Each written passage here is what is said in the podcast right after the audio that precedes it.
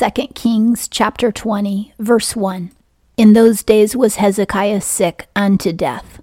Hezekiah is the king of Judah, and sick unto death means that the illness he had was terminal. And Isaiah the prophet, the son of Amoz, came to him and said unto him, Thus saith the Lord, Set thy house in order, for thou shalt die and not live. The Lord has sent Isaiah to tell King Hezekiah that he's definitely going to die and to prepare himself. This is the same Isaiah who wrote the book of Isaiah that we're going to read later. 2. Then he turned his face to the wall and prayed unto the Lord, saying, I like how Hezekiah turns his face to the wall because he's crying.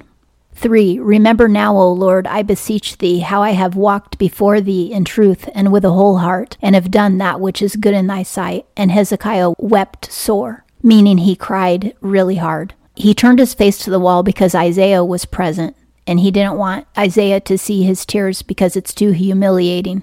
Hezekiah doesn't want to die. And he is telling the Lord, I've obeyed you, which is true. Hezekiah did obey the Lord. He's saying, Because I obeyed you, will you let me live longer? Now, I think in God's mercy, that is why he was taking Hezekiah's life at this time. And you'll see why later on in this chapter. But I believe that it was merciful on God's part that Hezekiah would die at this time.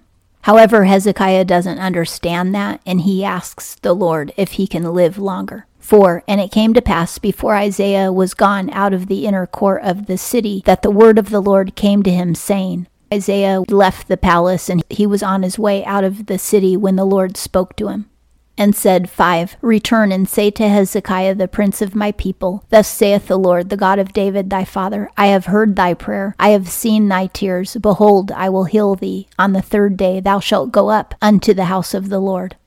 God has told Isaiah to tell Hezekiah that he's going to answer his prayer and let him live longer, and that Hezekiah will be able to get up out of bed and go worship the Lord in the temple. 6. And I will add unto thy days fifteen years, and I will deliver thee and this city out of the hand of the king of Assyria, and I will defend this city for mine own sake, and for my servant David's sake. All of this is very good. God is really blessing Hezekiah by allowing him to live 15 more years and also totally kicking the Assyrians out of Jerusalem. 7. And Isaiah said, Take a cake of figs, and they took and laid it upon the boil, and he recovered. This is a fig poultice. A poultice is when you heat up something and get it really steamy, and then you put it on your skin, and then it will extract pus or infection or poison out of your skin. Isaiah is also prophesying that they need to heal him with a fig poultice. And this tells us that Hezekiah was dying from a boil. So you can die from a boil if it never bursts usually you would go to the doctor and the doctor would lance it. But in this case, Hezekiah's doctor didn't know to lance it or it was in a place where it couldn't be reached.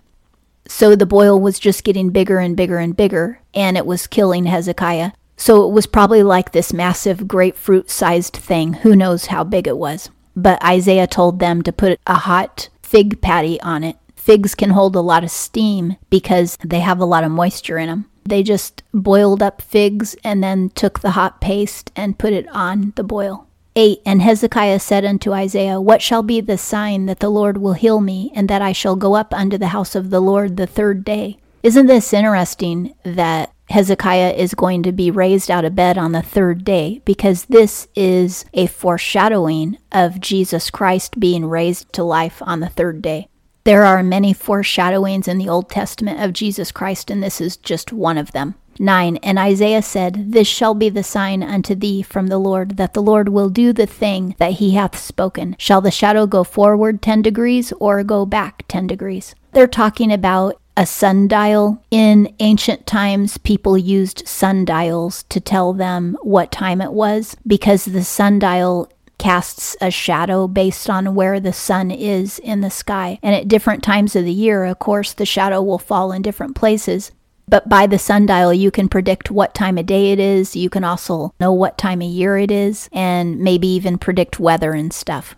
Isaiah is saying, What do you want the Lord to do? Do you want him to move the shadow forward 10 degrees or backward 10 degrees, which would be an absolute miracle because it means the sun is going to have to move out of its place in order for this miracle to happen. That's phenomenal. This is the second time in the Bible that the sun has been affected by a miracle of the Lord. The first time was when Joshua prayed that the sun would stand still for an entire day so that the Israelites could have another 24 hours of daylight to fight the battle that they were in because Joshua knew that they wouldn't be able to fight in the dark and that it was going to take another 24 hours for them to win the battle. So he asked the Lord to stop the sun for a day and the Lord did. And now Isaiah is telling Hezekiah, Do you want the sun to move 10 degrees in this direction or 10 degrees in that direction? Which is phenomenal.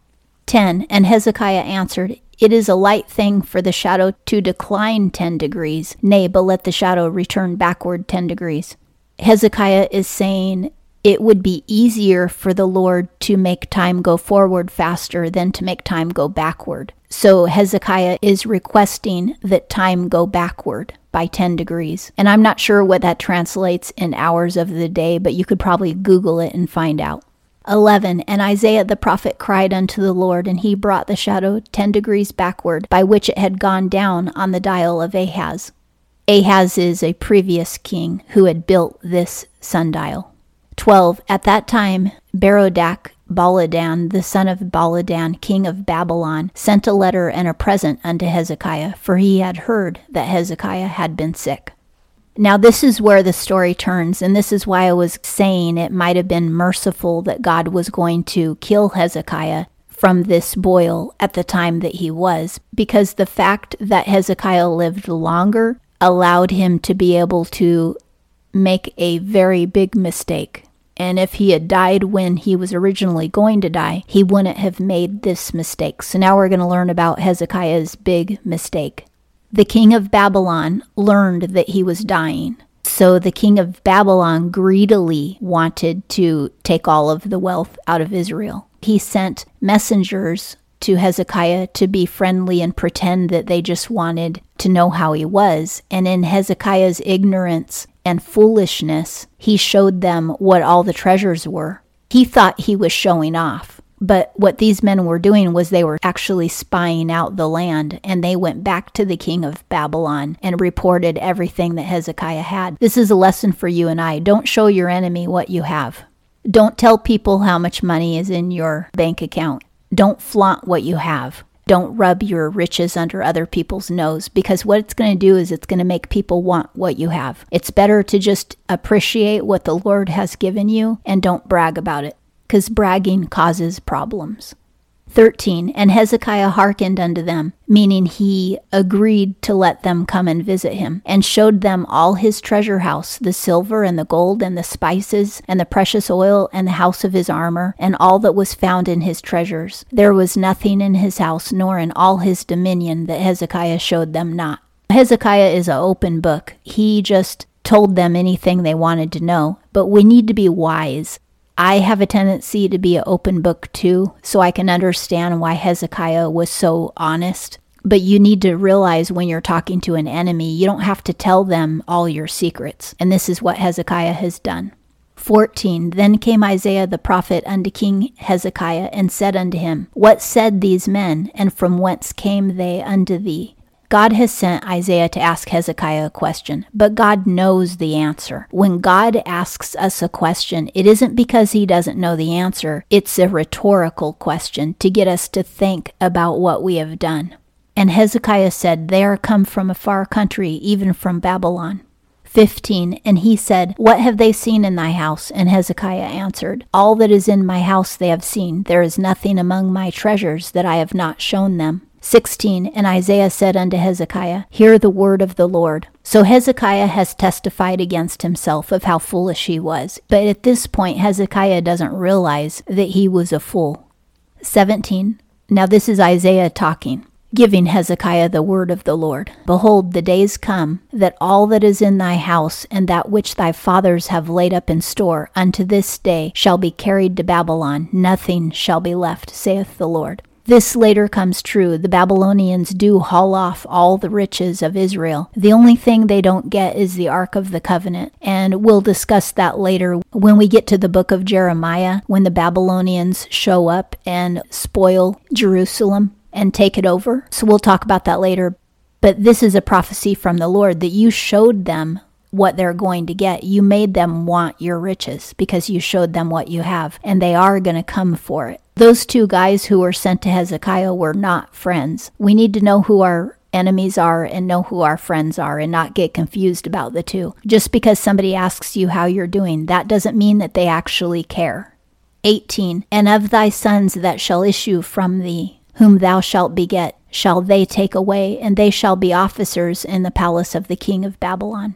Isaiah is prophesying from the Lord that Hezekiah's own sons are going to become servants to the Babylonian king. Now they'll be officers, but they're still going to serve a totally different king, and he's a pagan. The Babylonian king is one of the wickedest kings who ever lived. 17 Then said Hezekiah unto Isaiah, Good is the word of the Lord which thou hast spoken, meaning he isn't going to argue with God. He's going to agree with God. So at least he's reverent toward the Lord. He said, Moreover, Is it not so if peace and truth shall be in my days? Hezekiah is saying that because the Lord won't do this while I'm still alive, he's showing me even more mercy that I don't have to see this. In a way, this is a cowardly thing to say, but on the other hand, it does recognize the mercy of the Lord. God isn't going to do this while Hezekiah is alive during the next 15 years. He's going to have Babylon take Jerusalem after Hezekiah is dead so that Hezekiah won't have to be shamed by it. 20. Now the rest of the acts of Hezekiah and all his might, and how he made the pool and the conduit and brought water into the city, are they not written in the book of the Chronicles of the kings of Judah? Which means we're going to read about this later in the first and second Chronicles that he built a huge pool and made a conduit so that water could come into Jerusalem more easily. 21 And Hezekiah slept with his fathers, and Manasseh his son reigned in his stead. Manasseh is the 16th king of Judah, if we don't include Athaliah, who should have never been reigning as queen. And that concludes 2 Kings chapter 20.